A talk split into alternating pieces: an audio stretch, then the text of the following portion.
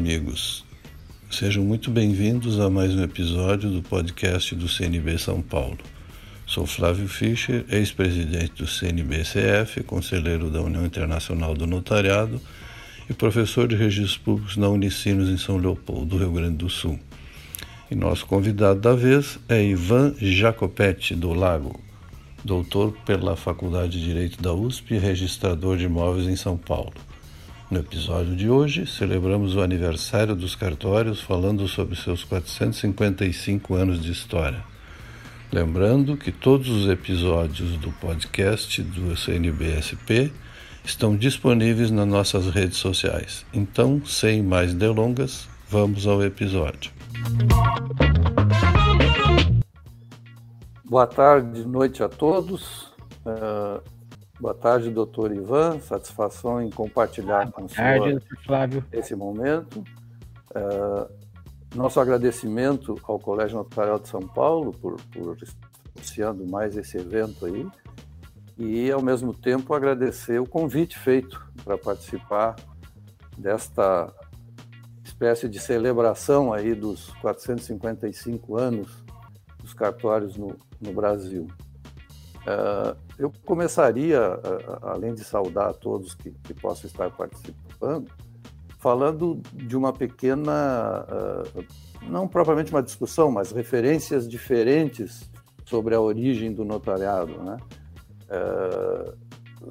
Tem um autor, Dioclésio Leite Machado, de Macedo, que afirma que, os, que o primeiro ofício do Rio de Janeiro, em 1565, seria, então, a marca efetiva do início dos serviços hoje chamados ou conhecidos como extrajudiciais aí no, no Brasil. Então, esse, esse primeiro ofício de tabelião público, na época, era judicial e de notas, né?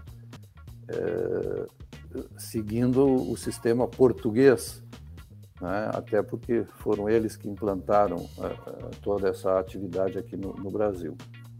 Mas há quem afirme que, de acordo com as expedições portuguesas, trinta e poucos anos antes dessa data, uh, na expedição do Martim Afonso de Souza, ele teria trazido dois tabeliães e que, que teriam iniciado esse serviço. Carlos Fernando Brasil Chaves, ex-presidente do Colégio Notarial aí de São Paulo, fala uh, que realmente o notariado é uma espécie de é, repositório da história da vida brasileira, porque nos livros oficiais aparece todo o comportamento da sociedade, da vida social do, do, do cidadão, as relações interpessoais, as aquisições patrimoniais, enfim, é, são registros que, claro, também é, é, na sequência aparecem nos, nos registros, né? É, registro civil, registro de imóveis, enfim, todos os, os registros públicos. Mas a, o fato é que não existe nenhuma outra instituição que registre de forma tão fiel a vida do cidadão e a transmutação dessa vida no Brasil do que os próprios cartórios. Né?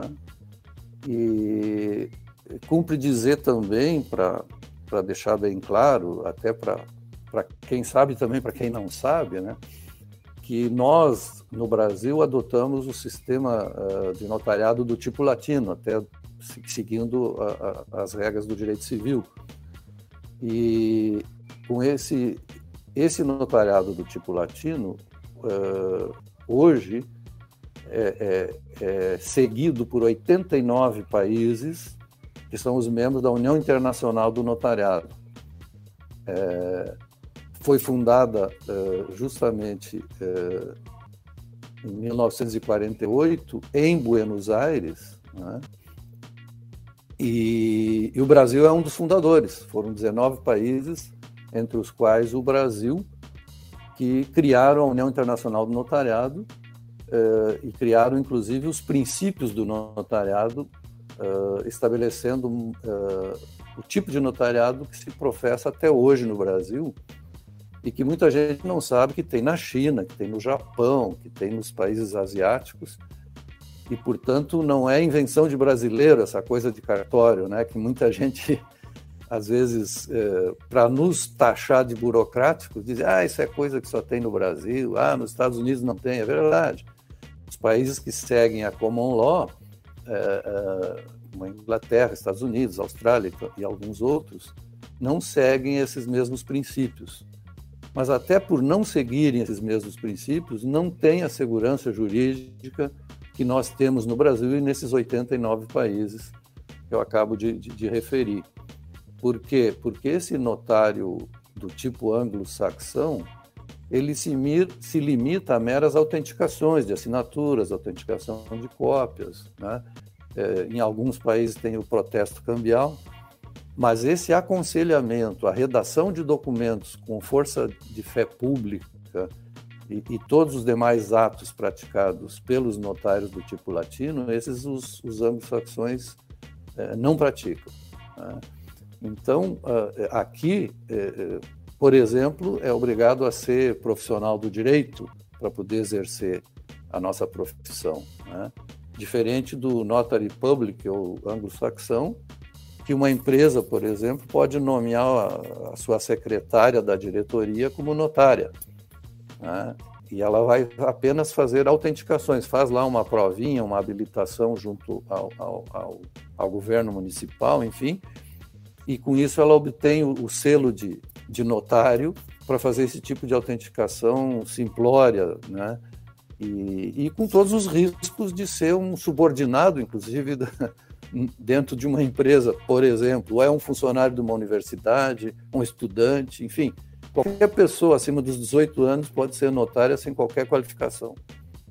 Então, isso é um, é um dado fundamental até para a gente chamar atenção, o que nós estamos comemorando e celebrando neste evento hoje é, não é a burocracia, ao contrário, é a segurança jurídica propiciada por notários e registradores com esse sistema do direito civil que temos uh, no Brasil.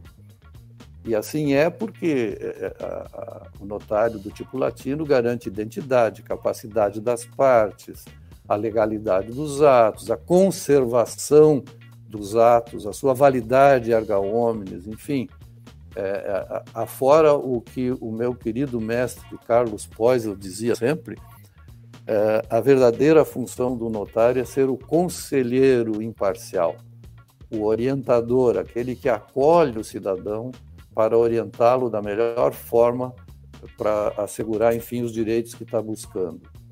Essa segurança jurídica é que propicia o bem comum e a paz social. Eh, os autores, quase todos, eh, especialmente argentinos, espanhóis, falam que nós, notários, somos agentes da paz social e a nossa verdadeira missão é prevenir litígios.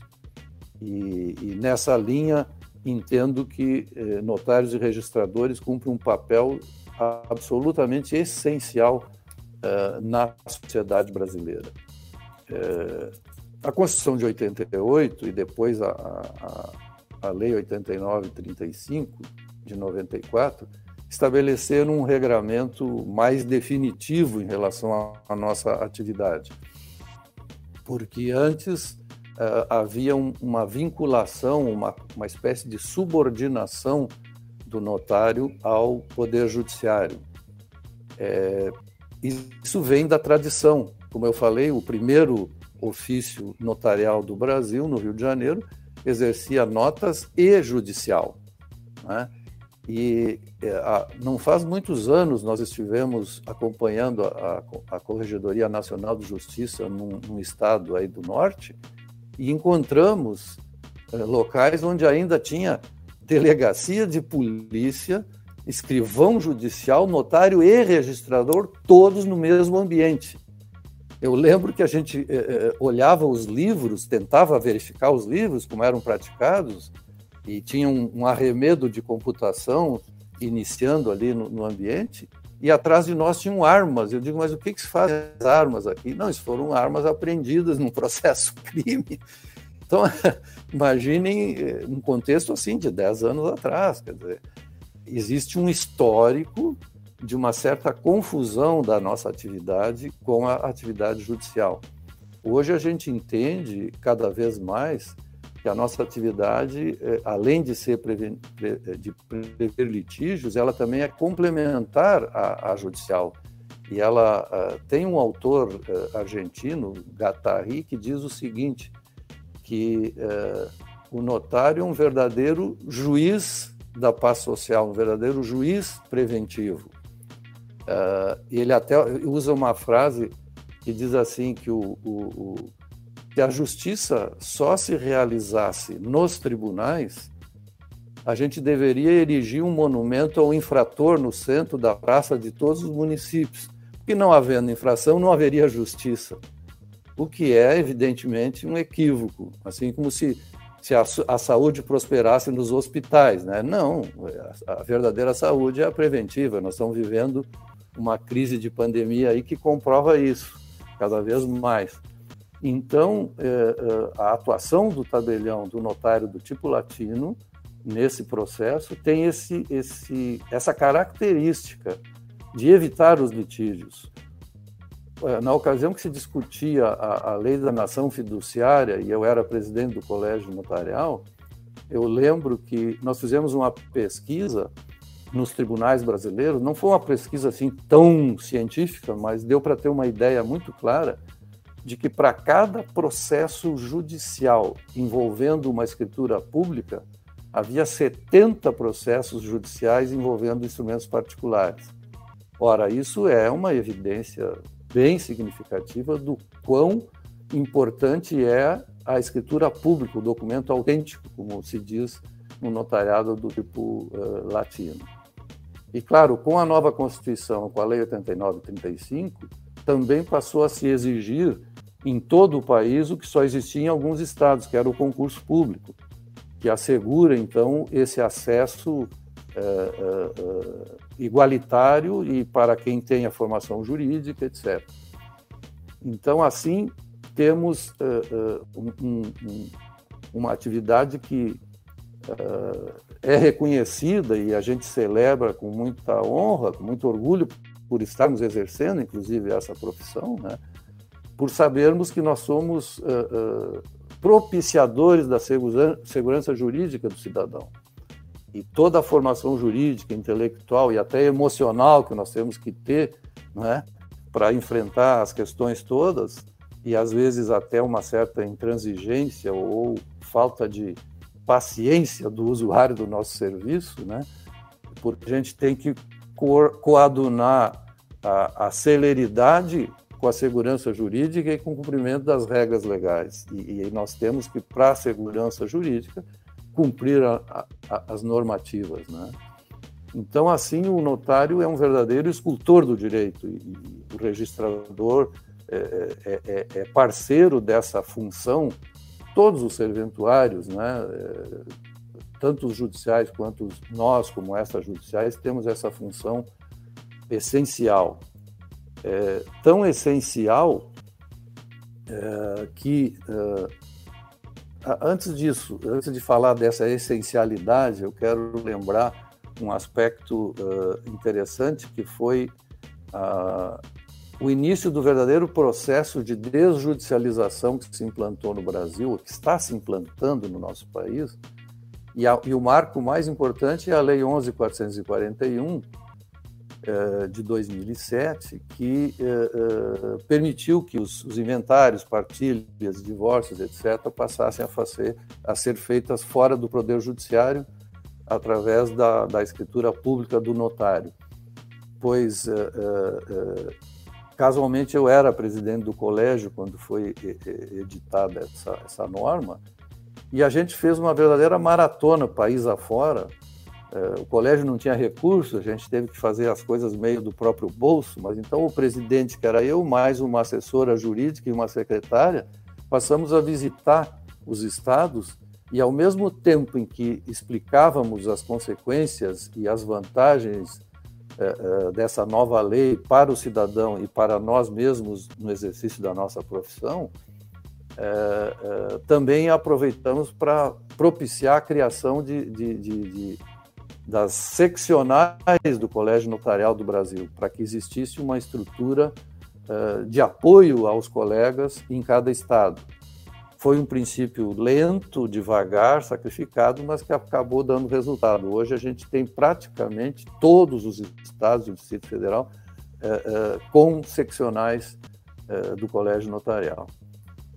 Bom, isso propicia um desafogo ao judiciário, que são milhões de atos que já foram praticados fora do judiciário, e isso também tem estimulado o próprio judiciário a propor é, é, o desafogo através de outras normas, como tem o, o uso campeão é, também extrajudicial, né?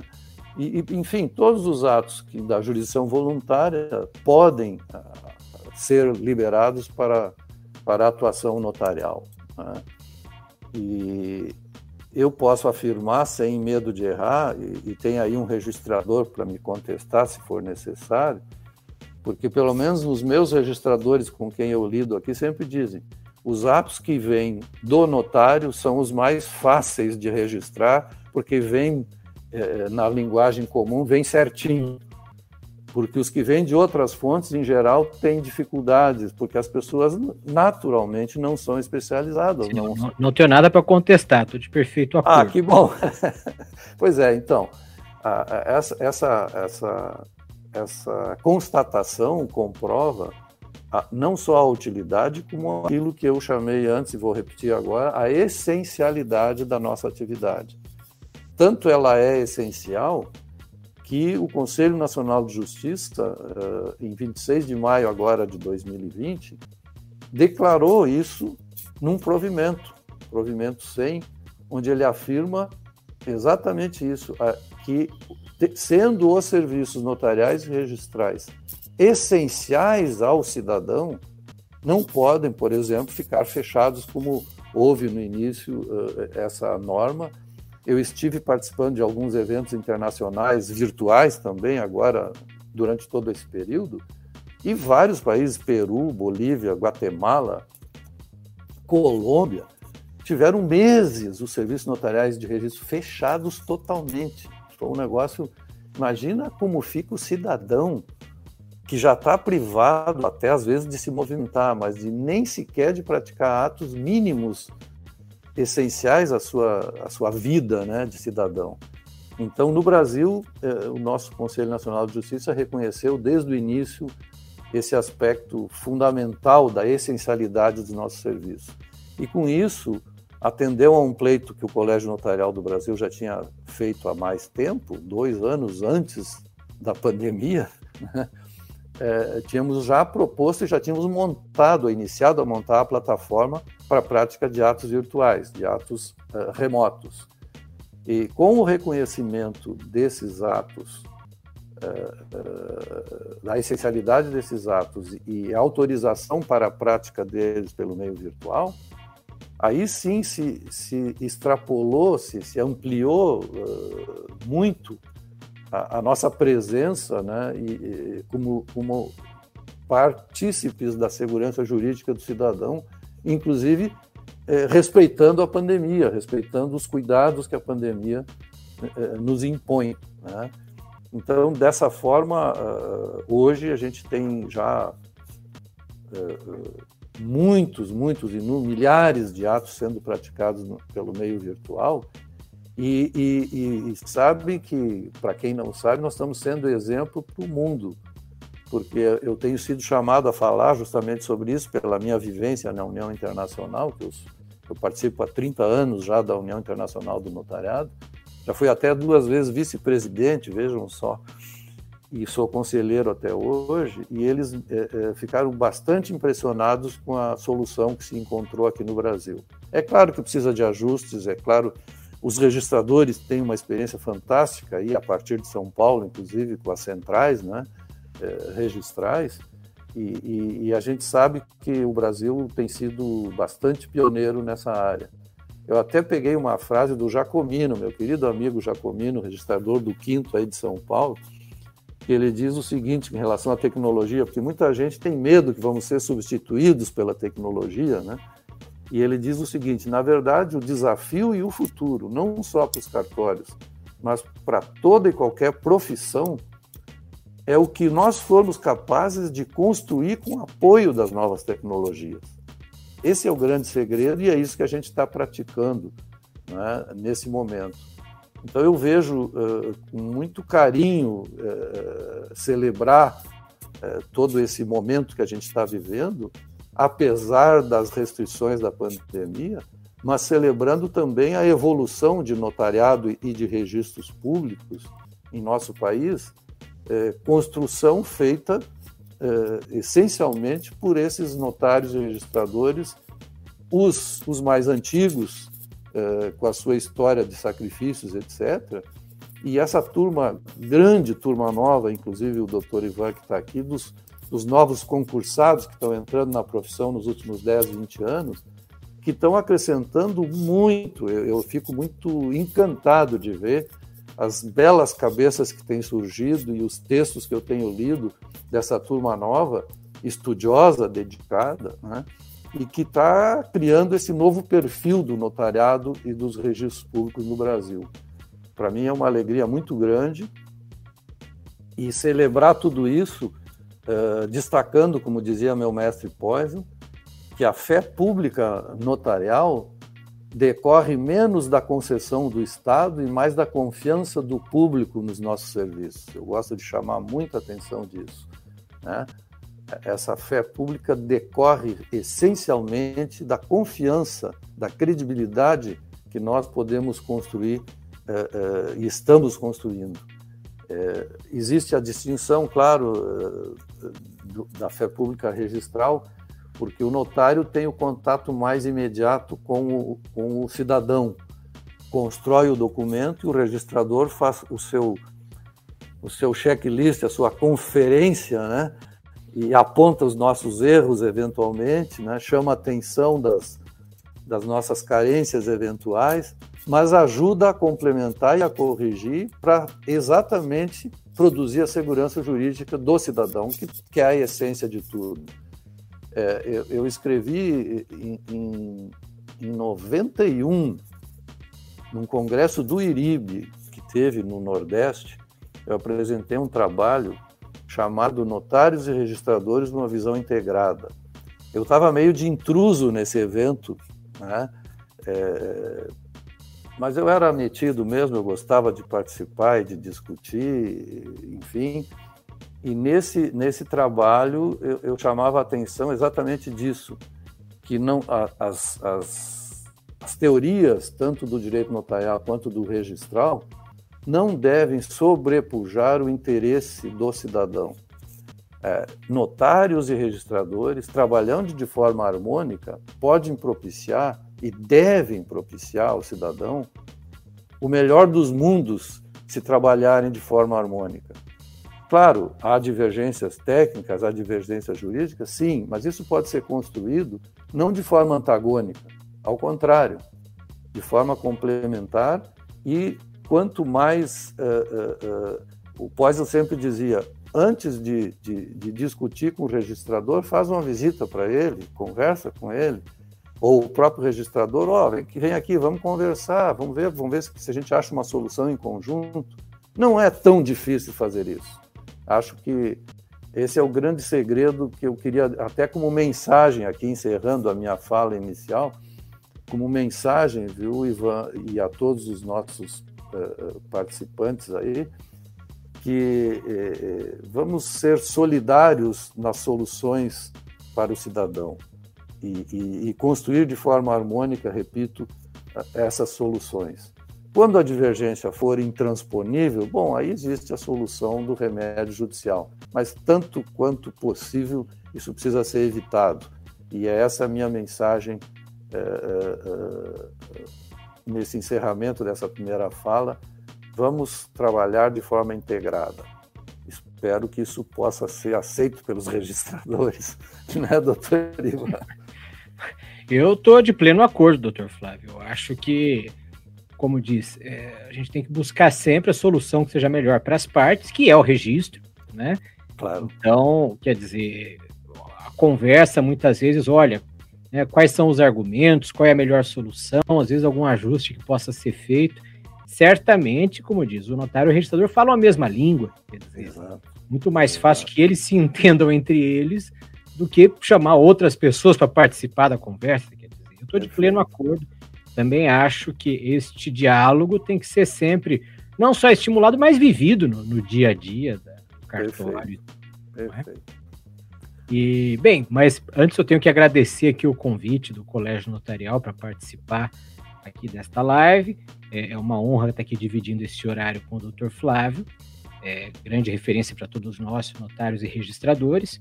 É, e me coube aqui hoje, dentro da divisão que a gente tinha feito, tratar é, de maneira um pouco mais específica de um histórico do registro, né? É, e não diretamente do notariado, como fez o Dr. Flávio. É, e na história dos registros no Brasil, o registro surge, de certa maneira, como uma derivação do notariado. Quer dizer, uhum. então os primeiros registradores lá, na lei hipotecária lá de 1844, né, regulamento 846, eles eram os tabeliães do registro. Quer dizer, alguns tabeliães ficaram encarregados de manter lá os livros de hipotecas. Né? Então, quer dizer, aproveitou-se, de certa maneira, já o regime jurídico que os tabeliães já tinham isso, desde a Idade Média em Portugal. Né? Então, nós temos um livro magnífico, que é aquela obra do Gama Barros é, sobre direito administrativo medieval português, que trata da figura do notário né, e o desenvolvimento histórico dela. É, então, essa, este regime jurídico que já vinha para os notários acabou sendo aplicado também para os registradores. Né? Então, no Brasil, o registro foi atribuído no, nas suas primeiras décadas, aí no século XIX, a notários que ficavam então encarregados de manter os livros de registro. Em primeiro momento, só de hipotecas, né? depois, em um segundo momento, o registro geral também das transmissões, etc. Né? Até, Mas, até hoje. É, sim, perdão? Não, me lembrei. É que até hoje na imprensa, seguidamente, falam do tabelião do registro de imóveis. Ah, né? sim, exatamente. Quer dizer, é, a, a, distinção tabelião registrador, ela, e não só na imprensa, hein, mesmo para profissionais do direito, muitas é. vezes é, quem não é da área acaba tendo aí uma certa confusão, quer dizer, então, tabelião, com descartorário, serventuário, é. e tantas outras expressões que a gente conhece aí. Né? Mas, a despeito disso, o registro tem uma história própria, que também é muito antiga. Né? É, o notariado tem uma história belíssima também, quer dizer, especialmente a partir da Idade Média.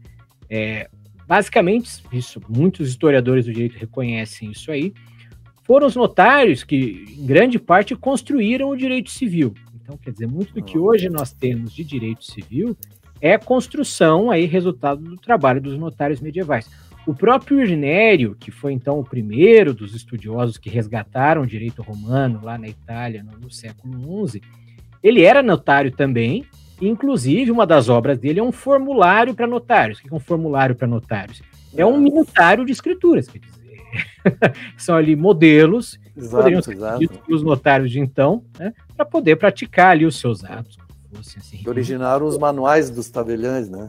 Exatamente, quer dizer que nós vamos ter também aí em Portugal no século XVIII, XIX, etc. Então, isso já para os notários, desde a Idade Média, já tinha minutários ou formulários, etc. Né? Os registros têm uma história um pouco diferente. E é uma grande controvérsia entre os historiadores é, o que, em termos de antiguidade, principalmente, nós podemos considerar como um antecedente do registro e o que não. Por quê? Porque há isso desde já os antigos babilônios e assírios, tem lá alguns expedientes de conservação de transações sobre imóveis, é, ou às vezes de proclamação pública de transações sobre imóveis. E aí, como diz, de algum, de algum modo nós tínhamos alguma publicidade da transação. Né? Porque, então, se o notário ele pratica o auto autêntico e ele reduz a vontade das partes a algo que vai permanecer, né, que é a forma escrita, o registro, por outro lado, tem como traço marcante esse aspecto de tornar pública aquela transação. Né? Então é algo que vai além da conservação. São papéis diferentes, simplesmente. Claro. Né? É, vai além da autenticidade e da conservação. Quer dizer, a ideia é tornar aquilo conhecido. E nós temos aí, então, é, expedientes aí entre as antigas civilizações destinados à conservação dos atos, por exemplo, em vasos de barro, ou em envelopes de, de argila.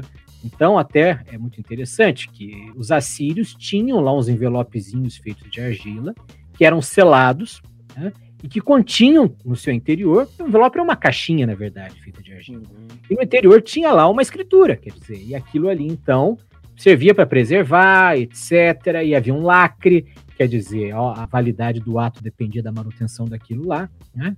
É, e aí até recém, eu tinha já estudado isso daí, mas até recentemente eu vi uma notícia que há no Museu da Holanda um desses envelopezinhos ainda intacto, né? lacrado. E aí tinham usado uma espécie de um, um sonar, uma espécie de um ultrassom, para ler o que estava dentro sem precisar romper o envelope que incita interesse histórico, né? E conseguiram, quer dizer, e tinha ali então um texto que foi lido, quer dizer, depois de 5 mil anos ali do envelope fechado. Né? Então é uma coisa até emocionante. Né? É então, quer dizer, nós tínhamos esses antecedentes. Havia também, já entre os povos antigos, é, alguns mecanismos de publicidade é, física, praticamente, quer dizer, ostensiva.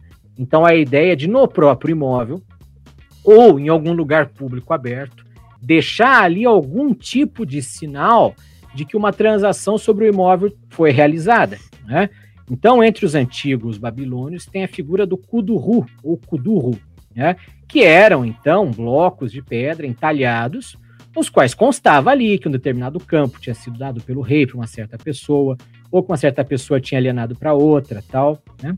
É, e bem, na verdade, há duas gerações desses blocos, esses kudurus, que são separadas mais ou menos por 1.500 anos entre uma geração e outra. E outra. A história ali da Mesopotâmia abrange 4, 5 mil anos, é muito tempo. Então, mesmo para eles, eu tive a possibilidade de duas gerações de registros com 1.500 anos de diferença né, entre uma e outra. É, e então esse, esses blocos de pedra entalhados eram posicionados às vezes no próprio imóvel, às vezes em um templo, né? Então, quer dizer, de alguma maneira, algum tipo de publicidade isso gerava. Né? Claro. É, a questão que se coloca é até que ponto que isso era uma publicidade efetivamente jurídica, quer dizer, que efetivamente vinculava, que efetivamente gerava efeitos jurídicos. Porque para alguns historiadores havia uma preocupação muito mais religiosa com, este, com esses blocos do que jurídica, quer dizer, a ideia era colocar aquele negócio sob a proteção dos deuses, por exemplo. Né? Isso, em hipótese alguma das partes aí descumpriu o combinado, né? Isso implicaria ali em maldições, em desgraças, etc., que os deuses aplicariam lá no inadimplente. Doutor né? Ivan, Sim, pois não? Um comentário. É, quando eu lecionava no graduação, a cadeira que existia aqui na Universidade de Ensinos era registros públicos.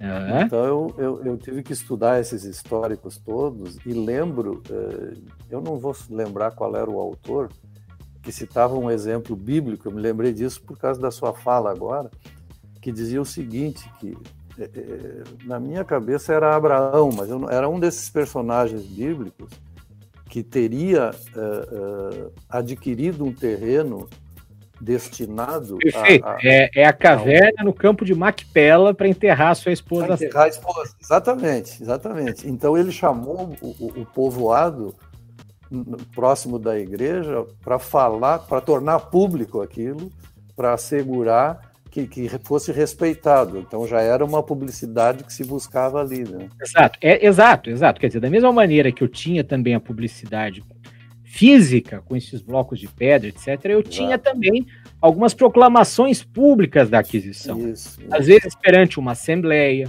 como é o caso né, aí do exemplo Sim. do Dr. Flávio, às vezes perante um magistrado, às vezes perante o povo de maneira geral. Quer dizer, então, qual que é o problema disso? Público é, o problema é que isso não é perene, quer dizer, Perfeito. aquelas pessoas que estão presenciando, elas são o arquivo. Né? Ah. Elas é que terão que eventualmente vir a testemunhar e dizer: ah, não, eu vi, aconteceu mesmo, foi. Mas claro que há problemas, né? Então, quer dizer, há uma controvérsia bastante acesa se estes antecedentes efetivamente são antecedentes do registro ah. ou se eram fenômenos, uma publicidade mais de fato do que de direito, etc. Ah. Mas ainda na antiguidade, há pelo menos dois exemplos muito interessantes que ali efetivamente a gente tinha publicidade com efeitos jurídicos. É, e esses dois exemplos estão localizados no Egito. Né? Agora, é, é, necessário aí um cuidado, porque apesar disso ter acontecido no Egito, não se pode dizer que foi uma obra da civilização egípcia. Por quê? Porque isso começa numa das etapas já finais do Antigo Egito, que é a etapa dos Ptolomeus. Quer dizer, então isso acontece depois da conquista por Alexandre o Grande. Então, qual é a história? Bom, Alexandre o Grande, mais ou menos no século IV a.C., né, é, ele conquista, entre muitas outras coisas, também o Egito. Né? E aí, então, ele é coroado faraó, etc. Né? E, e, e, na verdade, a partir dele, o Egito não mais terá governantes egípcios até o final da sua história. Quer dizer, desde a partir de então, todos os governantes são governantes estrangeiros, ou ainda que nascidos no Egito, mas de uma cultura estrangeira. Né? E aí, depois da morte do Alexandre, os seus generais acabam dividindo ali o império dele. E um desses generais, chamado Ptolomeu, fica com o Egito. E aí cria, então, a tal da dinastia dos Ptolomeus, né? ou então o período ptolomaico da história do Egito. Né? Agora, esse Ptolomeu, ele era grego, ele não era egípcio. Né? E a cultura que ele traz para o Egito é a cultura grega. Então, isso que eu vou contar agora aconteceu no Egito, mais especificamente ali na região de Alexandria, mas isso aqui é, em essência, direito grego, importado para o Egito pelos governantes gregos, pelo povo grego que foi morar lá, etc. Né?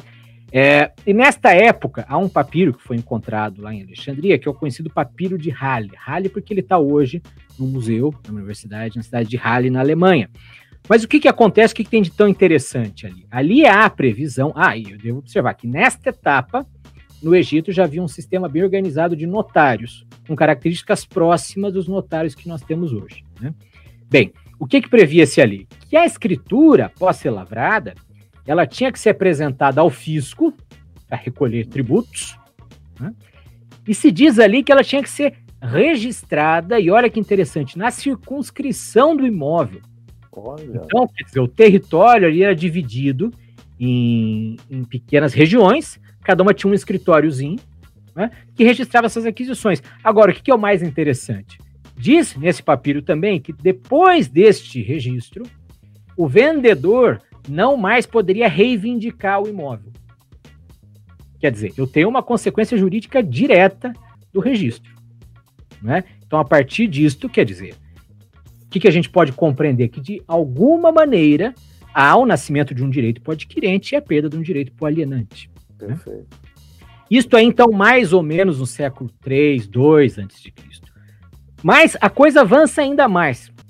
Após a dominação romana, então isso é já no século I depois de Cristo, né, cria-se um sistema ainda mais aperfeiçoado nessa região, né, que é o sistema da chamada Biblioteca Enquitesion, é, que é uma biblioteca onde se arquivavam certos atos relacionados com imóveis. É, agora, essa instituição ela era um registro amplo assim quanto ao seu objeto. Quer dizer, ali eram registradas transmissões, constituições de hipoteca, outros direitos reais que oneravam os bens, etc. Né? Já havia uma organização segundo o sistema de fólio pessoal. Já havia um controle de legalidade feita pelo responsável, que era um sujeito chamado bibliofilaques. O que era o bibliofilaques? Era o registrador, por assim dizer. Né? E até é interessante, doutor Flávio, que neste caso, o controle de legalidade em, em, era em parte prévio. Então, o notário, quando ia lavrar a escritura, ele ia antes lá para verificar, por exemplo, se quem se apresentava como vendedor era quem figurava lá como titular, se havia algum uhum. impedimento. Então havia lá uma espécie de inalienabilidade que chamava catoché, que se estivesse presente já não podia nem lavrar a escritura. Então veja que interessante. E se o bibliofilacres constatasse que era possível aquele ato, eles pediam uma certidão, entregava para o notário, aí o notário ia e lavrava então o ato para depois ser registrado também. Né? Havia uma organização de registro mesmo. Tá?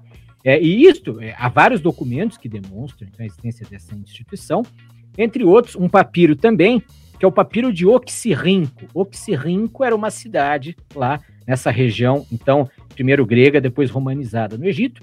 É, e esse papiro contém uma, algo que é até conhecido, que é chamada Petição de Dionísia. Dionísia era uma mulher que estava litigando com o pai dela. Ao que parece, o pai dela estava reivindicando certos imóveis que estavam na posse da Dionísia. E na contestação que a Dionísia faz, ela fala: olha, você não pode questionar esses meus bens porque eles estão regularmente registrados, quer dizer. Então, uhum. você não pode vir questionar. Isso aqui é século I, 2 depois de Cristo.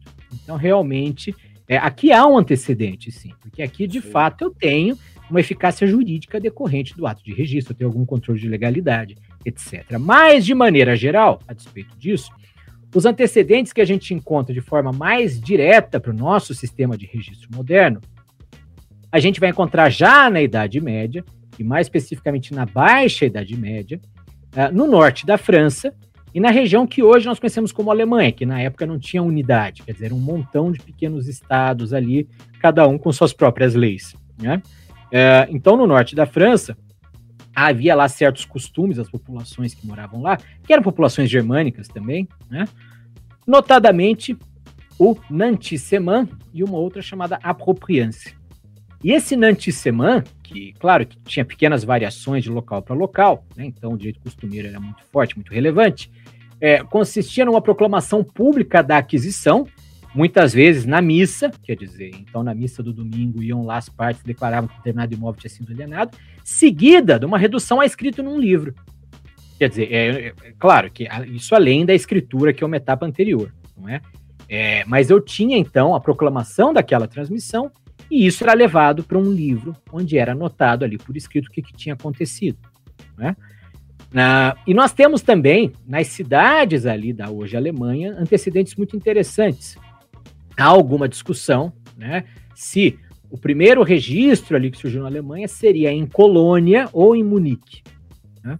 Há alguma disputa aí. Mas ambos, isso aí aconteceu mais ou menos no século XI. Né? E eu já tinha ali uma organização, então, por imóveis, quer dizer, eu já tinha a ideia de um fólio, né? mais ou menos organizado, porque na verdade o fórum um pouco depois, mas eu quero dizer assim, eu tinha livros destinados especificamente para o registro, não obstante ainda não tivesse o fólio real. Né? É, esses registros, no primeiro momento, eram bastante sintéticos, quer dizer, então eu tinha um lançamento ali, de que num livro específico para isso, que no dia tal, o fulano vendeu, doou, permutou, etc., o imóvel tal pro ciclano. Né? Passava uma linha, tinha outro de um outro imóvel, de outras pessoas, etc., naquela localidade. Né? É, esses registros eram feitos em latim, ok? E há é, um autor chamado Paul Remy, é, que é um estudioso alemão do final do século XIX, começo do século XX, que compilou muitos desses livros, então é uma literatura aí até rica para quem quiser estudar o tema. E aí, gradualmente, estas cidades da Alemanha iam atribuindo efeitos jurídicos para estes atos que eram praticados ali naqueles ofícios. Né?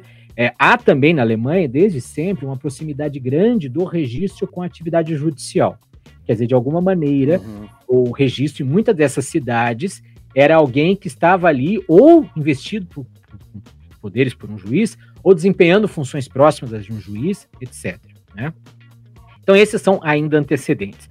De forma mais direta para os sistemas modernos de registro, nós temos a criação do sistema francês de registro, em meados do século XIX, né? e o desenvolvimento teórico do moderno sistema alemão também no século XIX. Né? É, e são sistemas que crescem aí de maneira separada. Né? O sistema alemão ele já tinha raízes mais fortes no direito medieval.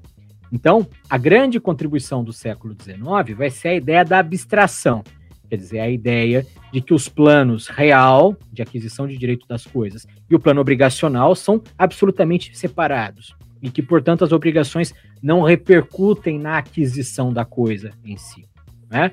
Não obstante, a ideia do fólio real, a ideia da fé pública registral, a ideia da legitimação, quer dizer, você presumir que aquele que figura no registro como proprietário é o proprietário, tudo isso já vem na Alemanha desde muito antes, quer dizer, desde pelo menos o final da Idade Média, essas características já estavam em alguma medida presentes. Né?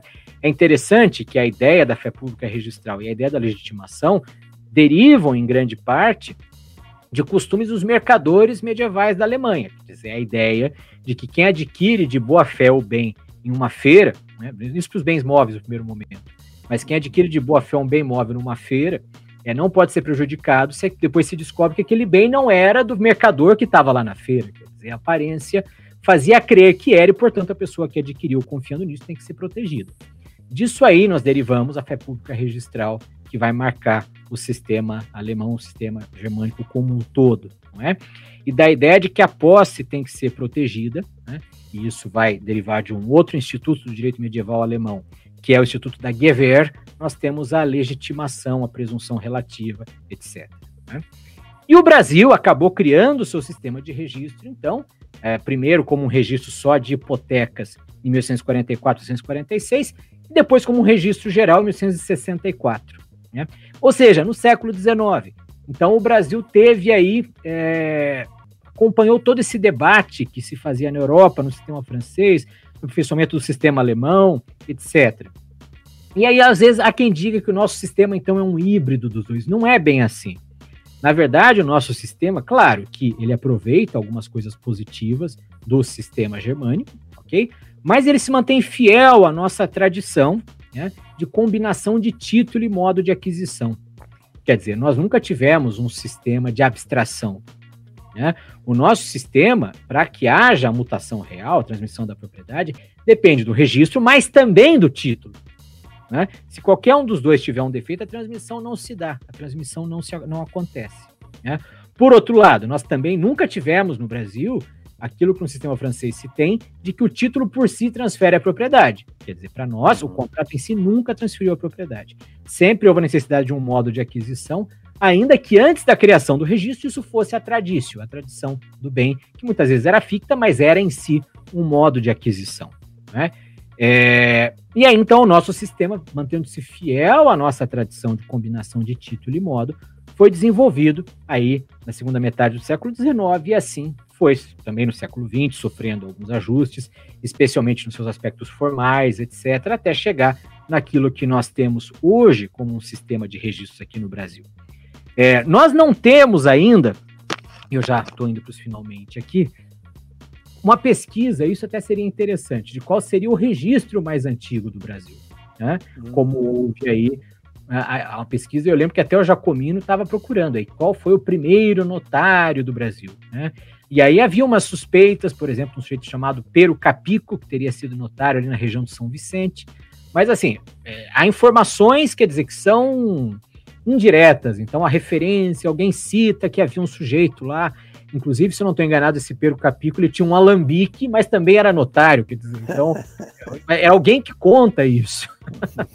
ele fazia um pouco de tudo, tal. Né?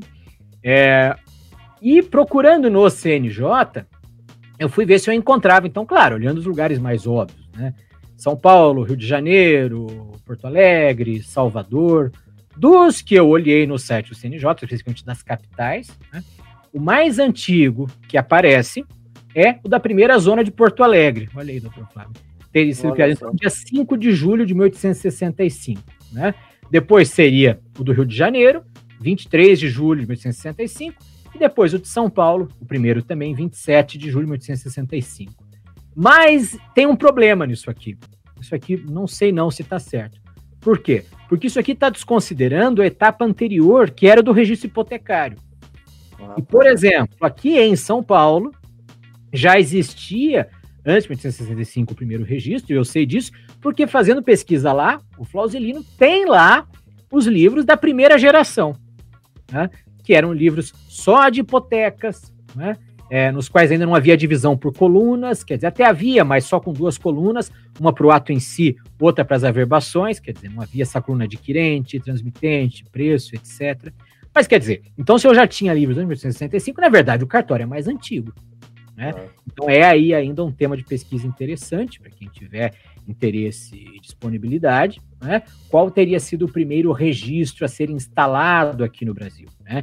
E aí, eu acho que para essa pesquisa ser realmente bem feita, teria que ir atrás não apenas do registro geral, mas também do registro hipotecário lá da Lei de 1944 e Decreto de 1946. É, talvez seria interessante ver qual foi o primeiro tabelião do registro que foi nomeado, etc. Né? Claro que se for para chutar, eu penso em Rio de Janeiro, talvez ah. Salvador, aquelas cidades ali históricas de Minas Gerais, mas é algo que teria que ser buscado para se ter realmente certeza. É, e novamente eu agradeço o convite, é um prazer estar dividindo esse horário aqui com o Dr. Flávio, e eu acho que nós temos talvez algumas perguntas né, que a gente pode tentar aí responder, ou então, se o doutor Flávio tiver mais algum comentário. É, não, eu, eu só, só tenho a, a registrar, vou usar a expressão registro, né? a registrar primeiro. Eu tive muito prazer em te conhecer, mesmo que virtualmente aí, né? E, e mas uh, dizer que essa celebração está me trazendo muita alegria, porque eu andei meio afastado das atividades associativas por algum tempo, porque o meu sacrifício tinha sido muito grande nos anos anteriores. E agora voltei, voltei a ser presidente do Colégio Notarial do Rio Grande do Sul. Né? Então voltei também às atividades e, e participação. É, agora estou vendo aqui que o, o, Leonardo, da organização do evento, mandou uma dúvida aqui recebida pelo Instagram. Os fatos mais marcantes da história do país passaram pelos cartórios. Poderia destacar algum desses momentos? Doutor Ivan, o que, que o senhor lembra aí de fatos marcantes da história do país Bem, é, o Leonardo Brandelli nos diz, no seu livro Teoria do Direito Notarial, que a própria carta do Pero Vaz de Caminha é o mata é. notarial é. do descobrimento. É, então já também. começamos com um ato notarial aí, já na inauguração do país. Não é? é a, a, além disso, quer dizer, no, no registro talvez a coisa seja um pouco mais complicada da gente pensar, porque o registro é uma perspectiva mais microeconômica, quer dizer, nós temos aí é, pequenos movimentos que são lançados individualmente a respeito de cada imóvel tal, que quando vistos em bloco, certamente indicam um contexto maior. Né? Por exemplo, há uma pesquisa muito bem feita por uma historiadora aqui de São Paulo, na verdade ela é historiadora, mas ela é da, da FE, Faculdade de Economia, que relaciona o número de transações imobiliárias no final do século XIX com os juros e com outros indicadores econômicos. Quer dizer, como é possível você acompanhar pela prática dos atos no registro mesmo, hipotecas, etc., o desenvolvimento da própria economia. E ela tinha uma pesquisa especificamente naquilo que dizia respeito às hipotecas, né? porque as hipotecas guardam ali no registro a marca do juro, quer dizer, e o juro que foi praticado naquele momento. Além disso, o prazo. E ela vai demonstrando como, ao longo do tempo, os prazos de pagamento vão sendo ampliados e os juros vão diminuindo. Quer dizer, isso demonstra uma maturidade econômica tal. É, são interessantes também, isso minha experiência no registro, a gente encontrar de vez em quando, especialmente na época da Segunda Guerra Mundial, algumas expropriações que claramente são políticas. Né? Eu tenho um exemplo marcante aqui na capital de São Paulo, em um edifício que está aqui na circunscrição do quarto registro, que é muito conhecido, que é o edifício Martinelli, que é o primeiro arranha-céu da América Latina, um prédio belíssimo, etc. Está ali bem próximo da igreja de São Bento e do prédio do Banespa, né, que hoje é o Farol Santander. O Martinelli, que pertencia a um banco italiano, relacionado ao governo italiano um pouco antes da Segunda Guerra, foi também expropriado em razão da declaração de guerra, da guerra contra a Itália, contra o eixo. Né? Então, quer dizer, a gente pode ali, ao investigar ali o micro, quer dizer, aquilo lá que uma pessoa específica, um imóvel específico sofreu, a gente muitas vezes consegue encontrar é, flashes aí da história do país como um todo, dos grandes acontecimentos, etc. Né? O doutor Flávio deve ter também na sua experiência aí algumas histórias interessantes. É, na verdade, eu agora estou lembrando, tem mais uma perguntinha aqui, eu gostaria de, de lembrar é, é, é, que a pergunta também veio pelo Instagram, que se registro de títulos e documentos já foi atribuição de tabelionado de notas. É, consta que sim, né? que na verdade o registro de títulos e documentos é, é, surgiu de uma dissensão aí em São Paulo, 1908, coisa parecida, eu, eu, realmente nunca estudei isso em detalhes, mas eu, eu de ouvir contar do, pelo próprio Poisel, que era o meu, meu ex-patrão aqui, meu ídolo notarial, é, ele contava isso, que, os, que alguns tabeliões, por, por, por disputas de, de, de, de espaço, é, de serviços, etc., não, não, não estavam se acertando, não, não conseguiam consertar a situação naquele momento, e aí tiveram a ideia de criar um outro tipo de ofício. E aí criariam, teriam criado o retiro de documentos, que, que possivelmente. Isso é interessante, essa história eu não conhecia. É, é, é, inclusive, é, quando eu falo disso nas, nos encontros da União Internacional, digo, não, mas isso não existe nos outros países, né? O registro de títulos e documentos. Só que aí acrescentou a pessoa jurídica, né? Então, e, e aí isso criou aí uma, uma concorrência com as juntas comerciais, né? Porque a, é, um tipo de sociedade agora simples, etc. Mas, enfim, é, sim, dá para se dizer que o registro de títulos e documentos é, já foi, não com esse nome, mas é, a, a, as, as atribuições que acabaram sendo específicas do registro de títulos e documentos eram praticadas por tabeliães. Né? É, na verdade, se a gente vai bem para a origem, é, o, o doutor Ivan falou mais de uma vez aí, que o próprio registro imobiliário e ainda até hoje em alguns lugares, né, no Brasil ainda está junto com o tabelionato de nota. Né? Sim. Antigamente... Aliás, sobre isso eu tenho uma historinha também que é pitoresca. É... E vem, o Brasil é muito grande, então não me levem a mal, mas é que a história é engraçada. Então eu estava num evento do. Então o Dr. Flávio falou bastante da UNL. Nós temos o IPRACINDER nos registros, né? Uhum. Então é a Associação Internacional dos Registros. E eu estava num evento do IPRACINDER no exterior, e aí estava tendo lá uma discussão né? E então estava lá na discussão uma registradora grega, na Grécia, registradora na Grécia. Né?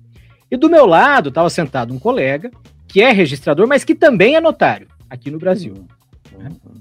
E aí a registradora lá da Grécia falou assim: falou, olha, e na Grécia acontece uma coisa, vocês não vão acreditar, mas eu tenho que contar, porque assim, vocês vão falar, nossa, meu Deus, não pode ser dessa maneira. Mas acontece. Lá nas montanhas, lá nas regiões mais isoladas do país, né? Há algumas localidades que, às vezes, pelo tamanho da cidade, etc., né, o notário cumula a função de registrador e vice-versa. Quer dizer, a mesma pessoa é notário e registrador. Mas vocês não acreditam, claro que vocês nunca viram isso, mas acontece e tal. E eu cutuquei o cara e falou: Ó, tá vendo? Mas, de fato, quer dizer, as realidades locais às vezes impõem a necessidade é. de algo dessa maneira.